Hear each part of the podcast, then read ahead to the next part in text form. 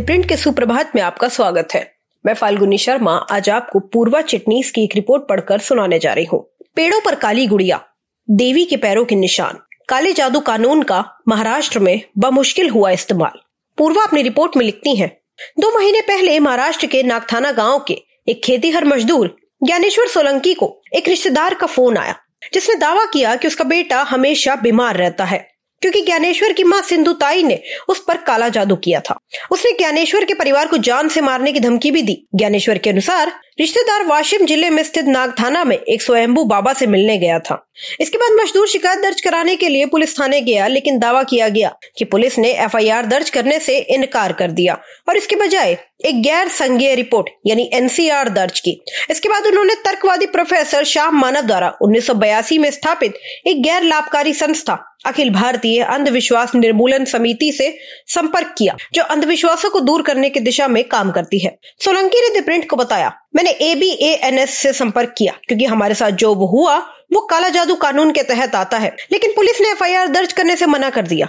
मैं नहीं जानता कि क्या करना चाहिए। उस साल 20 अगस्त को अंधविश्वास रोधी योद्धा डॉक्टर नरेंद्र दाबोलकर की दिन दहाड़े हत्या के बाद दिसंबर 2013 में महाराष्ट्र में मानव बलि और अन्य अमानवीय दुष्ट अघोरी प्रथाओं, काला जादू रोकथाम और उन्मूलन अधिनियम पारित किया गया। कानून के तहत ऐसे अपराध गैर जमानती है। और इसमें छह महीने से सात साल तक की सजा और पचास हज़ार रूपए तक का जुर्माना हो सकता है। दी प्रिंट से संपर्क करने वाले अंधविश्वास रोधी कार्यकर्ताओं ने बताया कि दस साल बीत चुके हैं।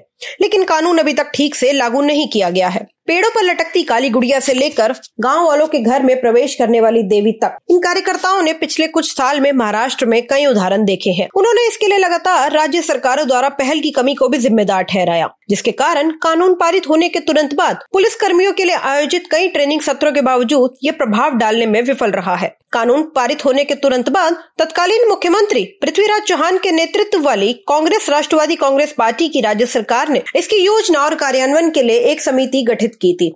जादू टोना विरोधी कायदा प्रचार प्रसार समिति, जो अभी भी अस्तित्व में है, उसका नेतृत्व सामाजिक न्याय मंत्री और इस मामले में मुख्यमंत्री एक नाथ शिंदे, जिनके पास इसका अतिरिक्त विभाग है, और एक राज्य मंत्री करते हैं। महीने में इसकी दो बार बैठक होती है। सदस्यों में विभिन्न सरकारी विभागों के सचिव और गैर सरकारी संगठनों के प्रतिनिधि शामिल होते हैं। समिति के सह अध्यक्ष एबीएएनएस के संस्थापक डॉक्टर श्याम मानव ने कहा, अधिनियम का कार्यान्वयन बहुत खराब है। और इसे लागू करने की सरकार की मंशा भी संदिग्ध है। मामले दर्ज नहीं हो रहे क्योंकि पुलिस को खुद कानून की जानकारी नहीं है। कार्यकर्ताओं ने यह भी कहा कि आज तक काला जादू रोधी कानून के तहत बहुत कम मामले दर्ज किए गए और जो दर्ज किए भी गए, उनमें सजा की दर बहुत कम है। कानून के कार्यान्वयन पर सामाजिक न्याय विभाग के साथ काम करे एक अधिकारी ने द प्रिंट को बताया। अंधविश्वास रोधी कानून पारित होने के बाद से 2022 तक इसके तहत केवल 250 मामले दर्ज किए गए, जबकि 1000 से अधिक शिकायतें प्राप्त हुई थी। डॉक्टर दाबोलकर द्वारा प्रारंभिक विधेयक का मसौदा तैयार किया गया था, तब से अंधविश्वास रोधी कानून को पारित होने में दस साल तक का समय लग गया। इसे पहली बार 2005 में महाराष्ट्र विधानसभा में पेश किया गया था। कथित तौर पर महाराष्ट्र इस तरह का कानून प्रस्तावित करने वाला पहला राज्य था। बिल के पक्ष में और विपक्ष में खूब विरोध प्रदर्शन हुए। कुछ समूहों ने इसे हिंदू विरोधी और धार्मिक स्वतंत्रता पर अंकुश लगाने वाला बताया। जुलाई 2008 में विधेयक के समर्थन में कार्यकर्ताओं ने खुद को थप्पड़ मारकर तत्कालीन विलास राव देशमुख के नेतृत्व वाली सरकार की इसे मंजूरी देने की स्पष्ट अनिच्छा का विरोध किया। 2013 में दावोलकर की हत्या के बाद हालात बदल गए। हत्या के एक दिन बाद तत्कालीन सीएम पृथ्वीराज चौहान के नेतृत्व वाली राज्य सरकार ने इस अध्यादेश को लागू करने का फैसला किया। कानून अंततः दिसंबर में अस्तित्व में आया। इस कानून के तहत अपराध मानव बलि से लेकर भूत भगाने के बहाने किसी व्यक्ति पर हमला करने, उसे बांधने तथा कथित चमत्कार दिखाने, इस तरह पैसा कमाने से लेकर जनता के मन में भूत प्रेत को लेकर दहशत पैदा करने तक शामिल है। एक सीनियर इंस्पेक्टर पराग पोटे ने दी प्रिंट को एक घटना के बारे में बताया, जो उस समय घटित हुई थी जब वह 2015 में वर्धा ज़िले के सेवाग्राम थाने में तैनात थे। उन्होंने बताया, गाँव में अफवाह फैल गई कि एक आदमी के घर में देवी देवता आए हैं। कई लोग उनके दर्शन करने के लिए घर के बाहर कतार में लगने लगे। वे उनके घर को मंदिर की तरह पूजने लगे और बाहर 200-300 लोग इकट्ठा हो जाते। कुछ लोगों ने पैसे, चावल, नारियल जैसा दान भी शुरू कर दिया। जाँच करते समय पोटे को पता चला कि उस घर में रहने वाले व्यक्ति ने ग्रामीणों को मूर्ख बनाने के लिए घर में जाने वाले पैरों के निशान बनाए थे। इंस्पेक्टर ने बताया, उन्होंने मामला काला जादू कानून के तहत दर्ज किया है और अब तक इसके चार मामले दर्ज हो चुके हैं। 2014 में ट्रेनिंग प्रोग्राम्स के ज़रिए से इस कानून को लागू करने की एक परियोजना भी शुरू की गई थी, लेकिन सरकारों के बदलने से प्रयास बार बार पटरी से उतर गए।